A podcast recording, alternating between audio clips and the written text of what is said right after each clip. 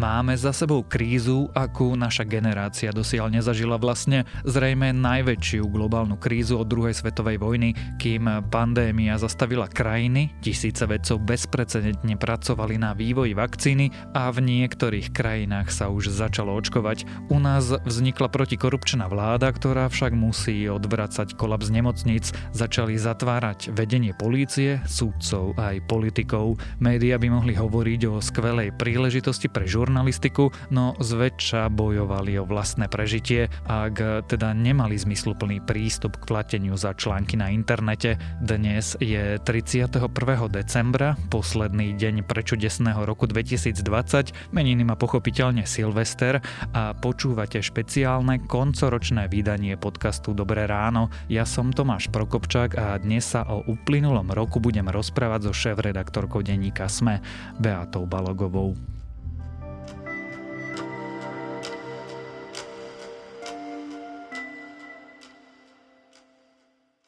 Bej, ty si mala aký rok? Taký nepredstaviteľný. Ja som predčasom premyšľala nad tým, že keby som dostala rozpísané v nejakých takých e, bodoch, ako bude môj rok vyzerať, napríklad pred rokom, tak by som si predstavovala, že to je najhoršia možná alternatíva, teda až, až na nejaké že osobné tragédie, ktoré akože dúfam a našťastie sa nestali a dúfam, že sa nestanú ale bol to rok ako naozaj nepredstaviteľných vecí. Počnúc od vírusom samotným, aj tým pocitom, že, že niekde vo vzduchu proste pláva niečo zatiaľ neznáme, ktoré úplne zmení naše fungovanie. Potom samozrejme nepredstaviteľné boli aj, aj veci ako vo väzbe sediace kompletné vedenie policie, to bolo tiež niečo, čo pred rokom e, by som považovala za úplný výmysel. Možno Arpi Šoltes by to mohol napísať akože v niektorom svojom románe na tom bode a, a vlastne aj to sa stalo. Ťažko sa mi predstavovalo napríklad e, bezmocnosť Roberta Fica, ako stojí na tlačovke a je tam pomaly viac aktérov politických než novinárov Čiže to všetko, keď dám dokopy, a tak ten rok bol taký ako na vlnovej dráhe, emotívnej, ale bol aj, aj nesmierne vyčerpávajúci a bol ako permanentný krízový manažment.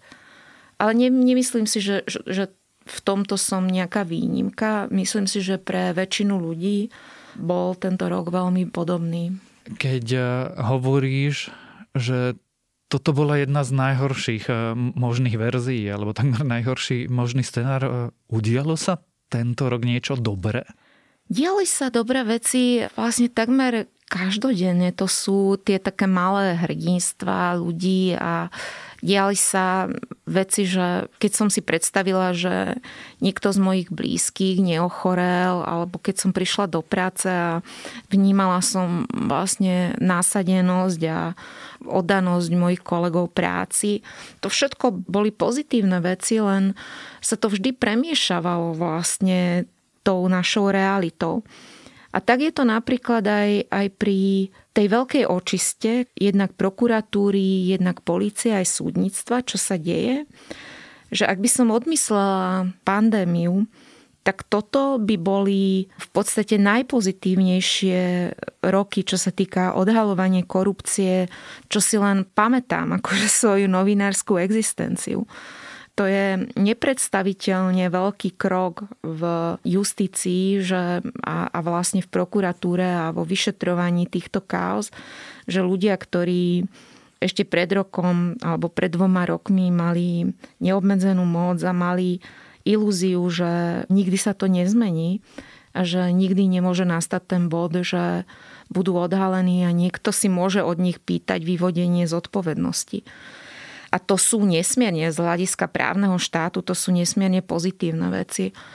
Len myslím si, že, že počas toho roku aj, aj sme tak e, tým nastavením otupeli voči tým pozitívnym veciam. Že je to ako keby sme sedeli a, a počúvali sme nejakú hudbu alebo plátňu a z druhej strany nám stále niekto reval do ucha a ten vírus alebo tá pandémia nám reve do ucha, lebo je to tak, že aj keď sme si zvykli na to, že ráno medzi prvými informáciami, ktoré dostávame, je počet nakazených, ale ovplyvňuje nás to a podvedome to čakáme. Akože stále čakáme, že aké boli dnes čísla, čakáme na to, budú ďalšie obmedzenia, nebudú.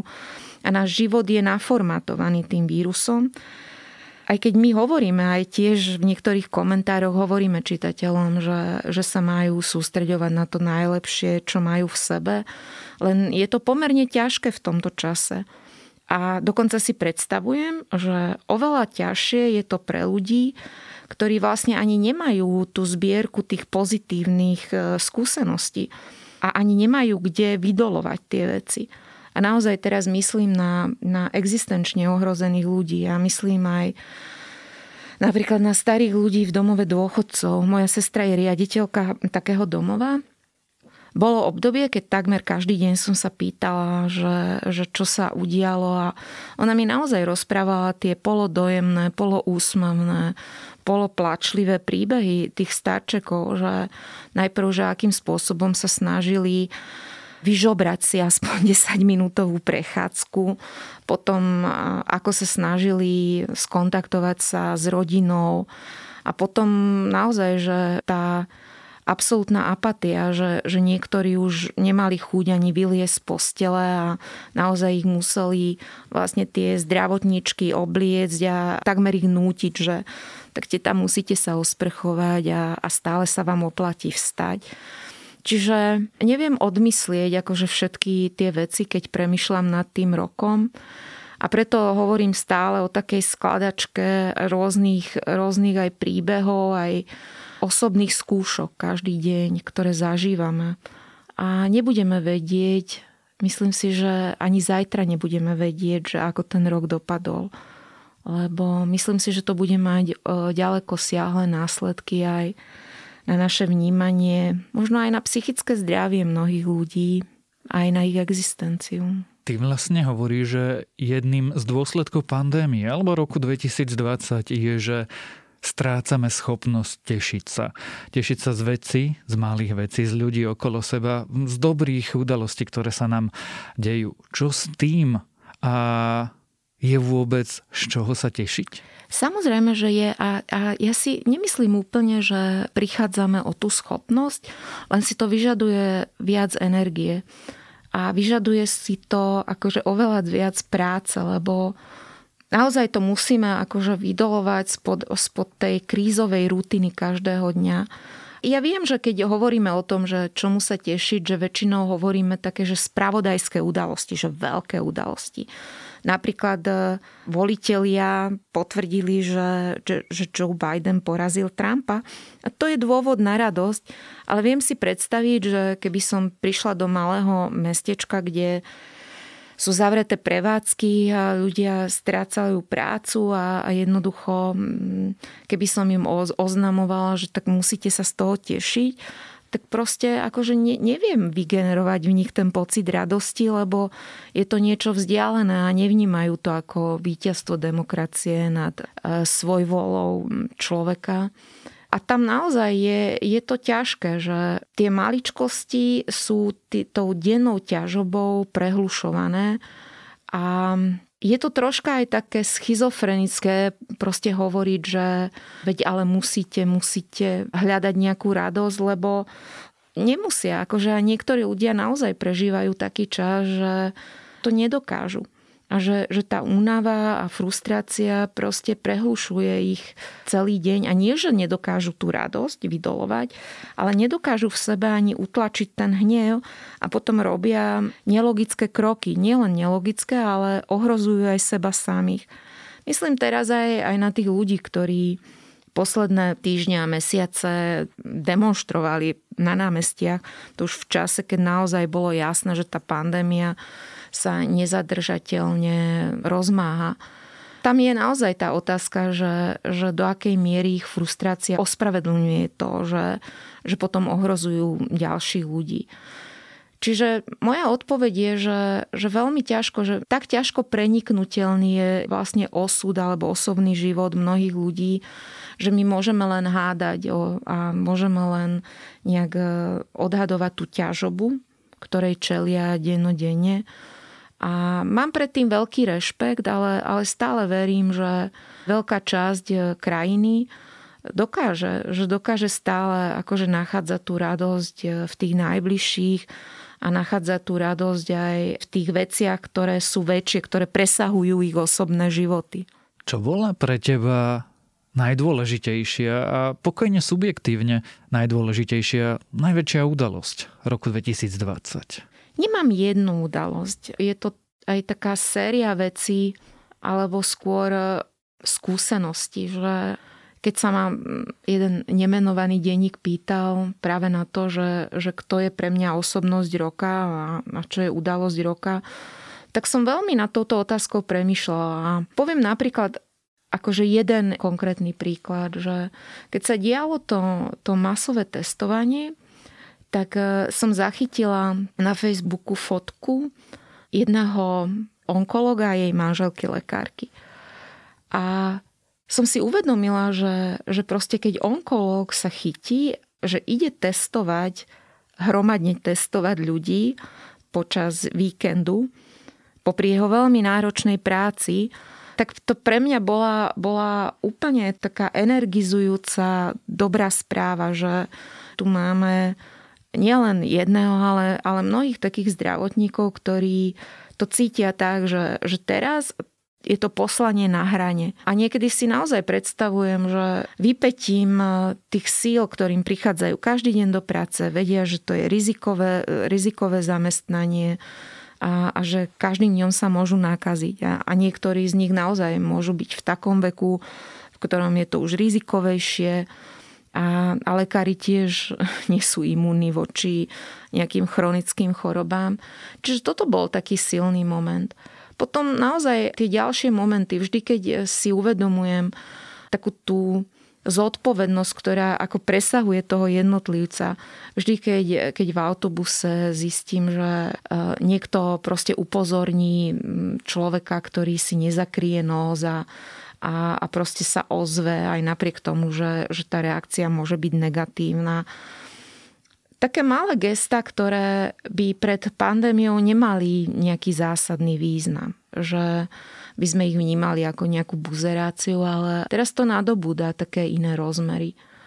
Veľmi si, som si uvedomila aj, aj vlastne dôležitosť takých že dobrých učiteľov. Keď som raz strážila moju malú netier, tak e, mala online vyučovanie a som ju chvíľu sledovala, že úplne, že tak oddane sa pozerala do tej obrazovky a a naozaj, že, že jej to chýbalo, ako chýbala jej tá škola, chýbali jej spolužiaci a som si uvedomila, že v takom veku, ona má 8 rokov, že naozaj si človek len vtedy vytvára akože tak komunitu detičiek, kde skúša rôzne vzťahy a že bola z toho vytrhnutá. A proste naozaj som myslela na to, že niektorí učitelia proste s vypetím síl sa to snažili nahradiť pre tie deti a niektorí sa na to vykašľali, že, že som počula príbehy, keď takéto online vyučovanie trvalo proste celodenné pol hodinku a, a naozaj, že boli tie deti takmer okradnuté o, o ten čas výučby.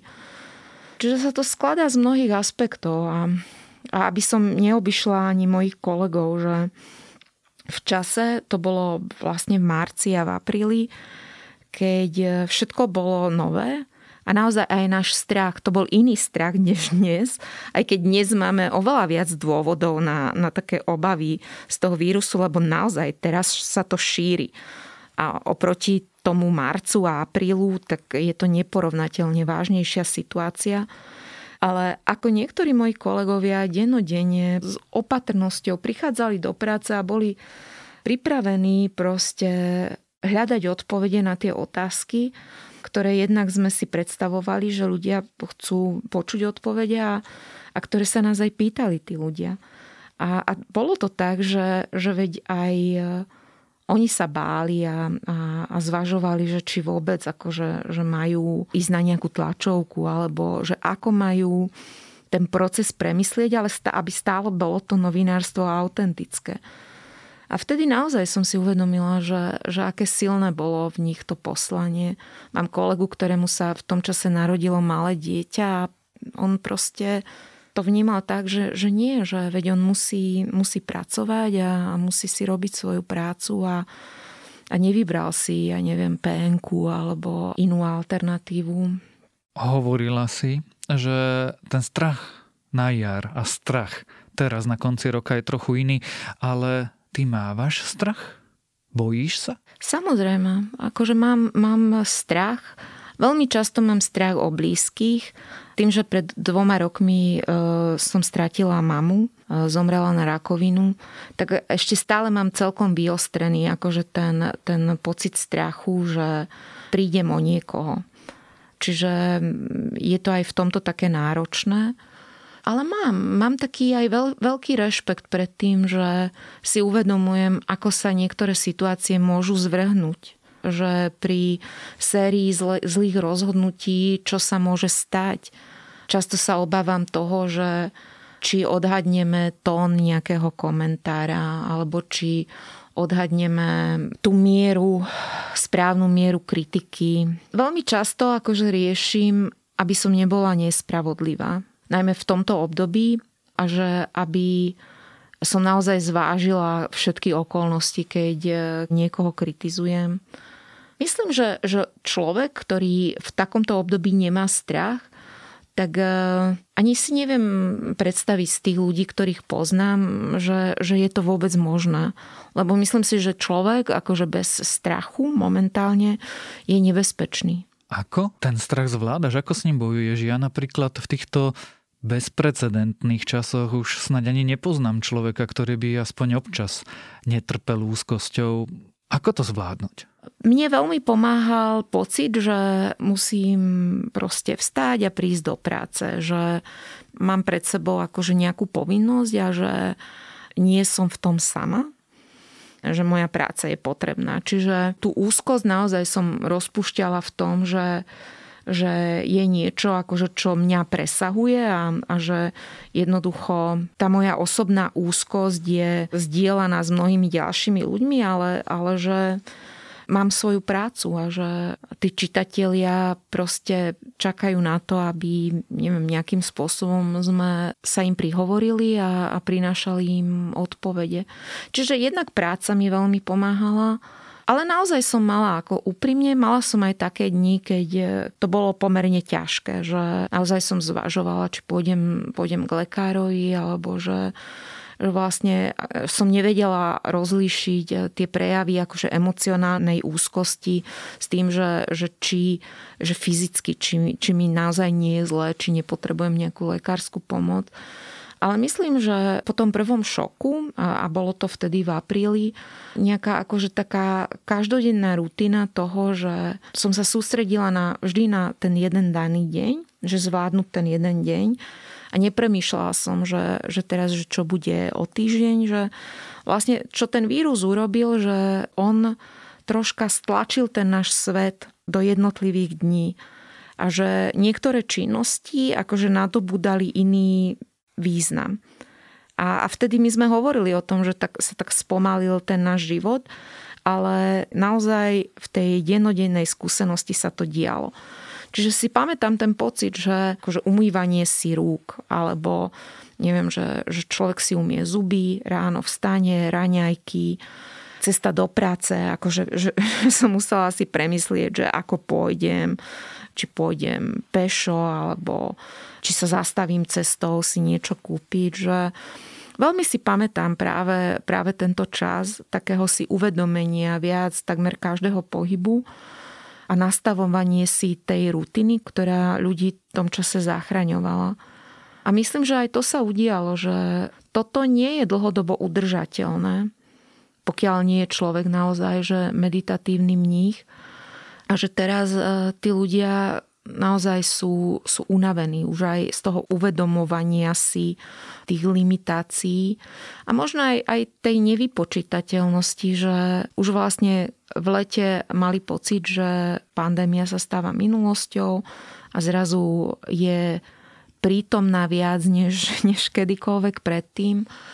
Takže že rozumiem tomu, mm, aj tej frustrácii, aj tým obavám a zároveň e, ako verím, že, že napríklad to, že už existuje očkovacia látka, že je nádej Čiže nemyslím si, že sme na takýto druh života odsúdení navždy a verím, že po pár mesiacoch aj u nás sa to bude meniť. Dnes je posledný deň roku 2020 a keď už takto spolu bilancujeme, aký rok mal denník SME? A aký rok mali média ako také? Ten rok bol veľmi pracovitý. My sme nemali, myslím si, že nemali sme jediný týždeň, keď by v ten týždeň sa nič dôležité neudialo. Bola to permanentná pohotovosť. Bolo to obdobie, keď e, každý deň sme prichádzali do práce s tým, že niečo dôležité sa môže udiať. Bol to aj rok takej úzkosti v tom, že či to finančne zvládneme, Najmä v prípade denníka sme je to veľmi dôležité, aby sme nespadli do straty, pretože my naozaj žijeme len z predplatného a z reklamy. Čiže také reči, e, ktoré občas opozičný poslanec Fico šíri, že nás financuje Penta, je, je úplne pomilený. Takže aj toto bol taký druh tlaku, že, že či to zvládneme. A naozaj my sme proste určitý čas prestali ľuďom vyplácať odmeny a sme sa museli veľmi uskromniť. Zároveň aj, aj samotný spôsob práce, ako pracujeme, dosť sa menil. Oveľa menšiu ochotu mali aj ľudia, zdroje sa stretávať vyberali si tú ľahšiu cestu, že veď nám pošlite otázky e-mailom a my vám odpovieme e-mailom. Čo vlastne každý, každý kolega vie, že to je potom oveľa náročnejšie na niekoho pritlačiť, lebo odpovedať na otázky e-mailom znamená, že si to môže niekto aj 10 krát premyslieť a, a vybrať tú najsterilnejšiu formuláciu. Potom druhá vec bola, že aj tá samotná komunikácia medzi nami, kolegami, bola obmedzenejšia a veľmi som to cítila, že kolegovia, s ktorými e, sme sa menej osobne stretávali, tak e, chýbala im taká tá oponentúra každodenná, že, že tie otázky, ako ktoré vieme položiť tým ľuďom, že no ale toto si ako myslel, alebo, alebo čo presne povedal ten zdroj, a toto najmä pri spravodajstve je veľmi dôležité a pri, pri editácii. Čiže veľmi sa ukázalo, že pri niektorom druhu novinárskych činností je home office požehnaním, ale pri niektorých naozaj je skôr nielen brzdou, ale, ale stiažuje tú prácu a samozrejme vždy máme skupinu novinárov, ktorí nemôžu len z domu pracovať, lebo jednou z podstat e, novinárskej práce sú príbehy a tie príbehy vznikajú vlastne na základe rozhovorov, ktorých sa ten zdroj otvorí. Takže toto tiež bola taká nová skúsenosť, že, že sme si toto museli zadefinovať. Potom ďalšia vec, ktorej každý čelil, to je, že odhadnúť kritiku vlády. Bez ohľadu na charakterové vlastnosti Igora Matoviča, Myslím, že, že každý premiér by využíval tú situáciu, aby odbil novinárskú kritiku tým, že ja sa tu snažím zachraňovať národ a, a vy útočíte na mňa. A tým pádom ste v pozícii nepriateľa. Ale práve u Igorovi Matovičovi toto bolo znásobené. A tým, že troška sledujem aj, aj vývoj v Maďarsku, tak Našťastie Matovič akože to nezneužíval do takej miery ako napríklad Orbán, ale toto bola taká situácia pre autokratov alebo pre ľudí, ktorí nie sú veľmi veľkými fanúšikmi transparentného vládnutia, že mali väčšiu možnosť zatajovať dáta, manipulovať číslami, čiže mať pod kontrolou akože ten celkový pocit obyvateľstva. Aj tu v krajine, kde ešte existujú slobodné médiá, pomerne veľa sme pracovali s tým, aby, aby sme sa dostali k čo najväčšiemu objemu dát a kontrolovali e, tú vládu v tom, že ako pracuje s tými číslami, aké čísla sa dostávajú k ľuďom, ako ich interpretovať. Čiže naozaj e, aj tento rok ukázal, že komentovaná žurnalistika je fajn, ako komentáre sú skvelé, ale, ale nič nenahradí presne akože tú poctivú prácu s dátami a analyzovanie a, a vyhodnocovanie tých informácií. A samozrejme to všetko v kontakte s vedou a, a s odborníkmi. A, a keď už som spomenula Maďarsko, tak mala som taký dlhý rozhovor s kolegom, s takým významným maďarským novinárom. A on mi vysvetloval, že, že v Maďarsku už vláda zakázala dokonca aj odborníkom hovoriť s novinármi. A keď zistila, že odborníci stále hovoria s novinármi, tak im prestala poskytovať dáta a, a tým pádom ako tá vláda absolútne kontroluje tie dáta. Čiže našťastie my nečelíme takéto situácii tu, ale si uvedomujem, že aj tá pandémia, že ešte roky potom, keď sa to troška uvoľní, my budeme analyzovať, že ako meniť, ako premyslieť na novo to naše fungovanie, aby sme úplne dokázali využiť aj, aj náš potenciál, ale aj to, že ako sa mení aj tá, tá komunikácia a ako sa mení spoločnosť. S tým súvisí aj moja nasledujúca otázka. Rok 2020 brutálnym spôsobom radikálne zmenil mnohé oblasti ľudského fungovania. Zmenila sa aj žurnalistika? Zmenila sa, aj keď našťastie podstata sa nezmenila. Čiže naďalej musí byť žurnalistika založená na overovaní faktov, na prácu s dôveryhodnými zdrojmi a na rozhovoroch so zdrojmi. Musí veľmi jasne oddelovať názory od faktov. Toto sa nemení, ale, ale čo sa mení je, že akože novinári potrebujú získavať nové zručnosti. A, a že toto mi potvrdilo to, že my sa musíme stále učiť, ako stále absorbovať nové veci a že, že vo veľmi krátkom čase my sa potrebujeme stať e, takými kvázi odborníkmi na tému. A nie odborníkmi v pravom slova zmysle, ale, ale ľuďmi, ktorí vedia, na čo sa musia pýtať, ako sa musia pýtať a potom, ako to zjednodušiť a prerozprávať čitateľovi. A to nie je ľahká vec. Čiže toto je jeden aspekt, že áno, uvedomila som si, že že nikdy, že novinár nikdy nemôže byť v tom arogantnom štádiu, že ja už poznám všetko, akože pre mňa neexistuje neprebádaná oblasť a ja už všetko ovládam. Potom ten druhý aspekt je naozaj e, tá virtualita. Že do akej miery chceme, aby sme fungovali v takom virtuálnom svete a kde je tá zdravá hranica. Že kde, kde si povieme, že nie, tak toto asi nevieme urobiť akože cez nejaký Skype a že na toto potrebujeme nejaký ľudský kontakt alebo že nie, tak toto naozaj ako nemôže byť odpoveď cez e-mail. Toto naozaj musíme urobiť cez osobný rozhovor. A určite ďalší aspekt je, je ten, že oveľa viac som si uvedomila, že pokiaľ novinári to neurobia, že naozaj v tej spoločnosti aj počas pandémie, že nemá kto úplne kontrolovať tú vládu. Lebo aj u nás vlastne všetci hráči, ktorí by nejakým spôsobom mohli kontrolovať tú vládu a musia s tou vládou spolupracovať. Čiže sú súčasťou akože toho mechanizmu, ktorý prináša rozhodnutia. Čiže spoliehať sa na, v tomto na nejakú pandemickú komisiu, že veď tá skontroluje vládu, je nereálne. Čiže tá úloha ostáva pre novinárov. A počas pandémie sa očakáva, že my budeme spolupracovať. Že vlastne akože my budeme pomáhať, vyvolávať zodpovednosť, pocit zodpovednosti v tých občanoch. Čiže to je pomerne náročná úloha, niekedy až taká schizofrenická, ale toto som si tiež uvedomila. Moja posledná otázka je úplne pochopiteľná. Zajtra začína rok 2021.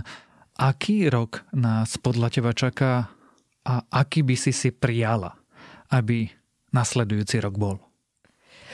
Myslím, že ten budúci rok bude rokom presviečania ľudí, že vedecké fakty sú silnejšie než rôzne konšpirácie. A konkrétne naozaj myslím na vlnu očkovania, ktorá bude jedna z najdôležitejších udalostí, ktorá nás čaká. Bude to taká, taká udalosť, ktorá môže zlomiť tú vlnu a už teraz vidím na, na reakcii tých ľudí, že čaká nás veľa práce ako presvedčenia tých ľudí, že, že tým očkovaním sa nejdú meniť na, na nejakých zombíkov a, a nebudú mať do konca života v sebe nanočipy, cez ktoré ich budú ovládať. A toto bude pomerne dôležité.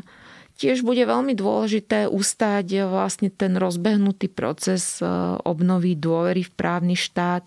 Bude dôležité, aby aj tá policia a prokuratúra dokázala, že tie zatýkania neboli len e, nejaké také show, proste odvrátenia pozornosti od pandémie, ale že, že to dokážu ustať že tie procesy budú dotiahnuté a že tí ľudia sa dostanú na súd a, a budú čeliť spravodlivému procesu, lebo bez toho vlastne to, čo je rozbehnuté ako, ako dôležitá a dobrá vec, ako môže sa obrátiť proti tej snahe, lebo ak to skončí tak, že, že tých zadržaných musia prepustiť, lebo nebolo dostatok dôkazov, tak opäť v ľuďoch bude, sa bude otvárať otázka, že potom na akom základe a, a že či naozaj funguje právny štát. Čiže očakávam, že toto budú dôležité procesy a dôležité bude dosledovať samozrejme osud Mariana Kočnera aj v súvislosti e, s prípadom vraždy Jana Kuciaka a jeho snúbenice. Čiže nemyslím si, že ten rok bude pokojnejší. Myslím si, že Dokonca, ak si my predstavujeme, že tým, že sa obráti akože ten deň a máme nový kalendár, že vlastne budeme sa zobudzať presne akože v takom rozpoložení, ako dnes zaspíme, lebo čakajú nás ďalšie náročné týždne a možno počas tých Vianoc sa nám podarilo akože nejak nabrať e, dostatok akože energie, ale, ale budeme ju potrebovať. Naozaj si myslím, že ten 2020 rok sa nám preleje do toho 21.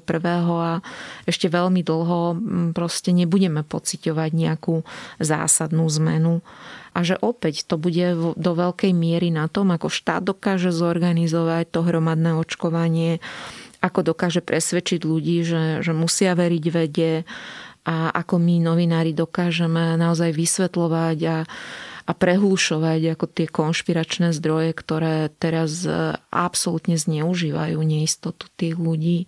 Tak si spoločne zaželajme, aby sme to všetci zvládli. Aj my ako Slovensko, aj my ako štát, aj my ako novinári, aj my ako občania. Počúvali ste špeciálne vydanie podcastu Dobré ráno, v ktorom sme sa o roku 2020 rozprávali so šéf-redaktorkou denníka SME Beatou Balogovou.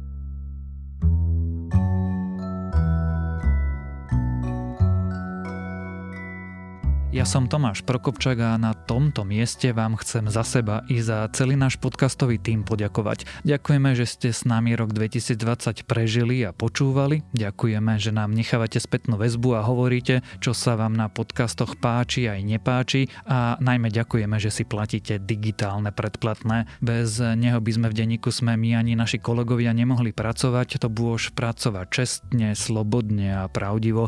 Len vďaka vám, našim čitateľom, poslucháčom poslucháčom a divákom sa môžeme snažiť robiť kvalitné a úprimné noviny. Samozrejme, robíme v nich aj chyby, tie si ale musíme priznať a pokúšať sa z nich poučiť. Do roku 2021 si tak spoločne zaželajme asi, aby bol čo najviac odlišný od tohto roku 2020. Želajme si, aby sme si poradili s pandémiou aj s ekonomickou krízou, aby našu krajinu politici riadili múdro, zodpovedne a zrozumiteľne a zaželajme si si zdravie a aj šťastie.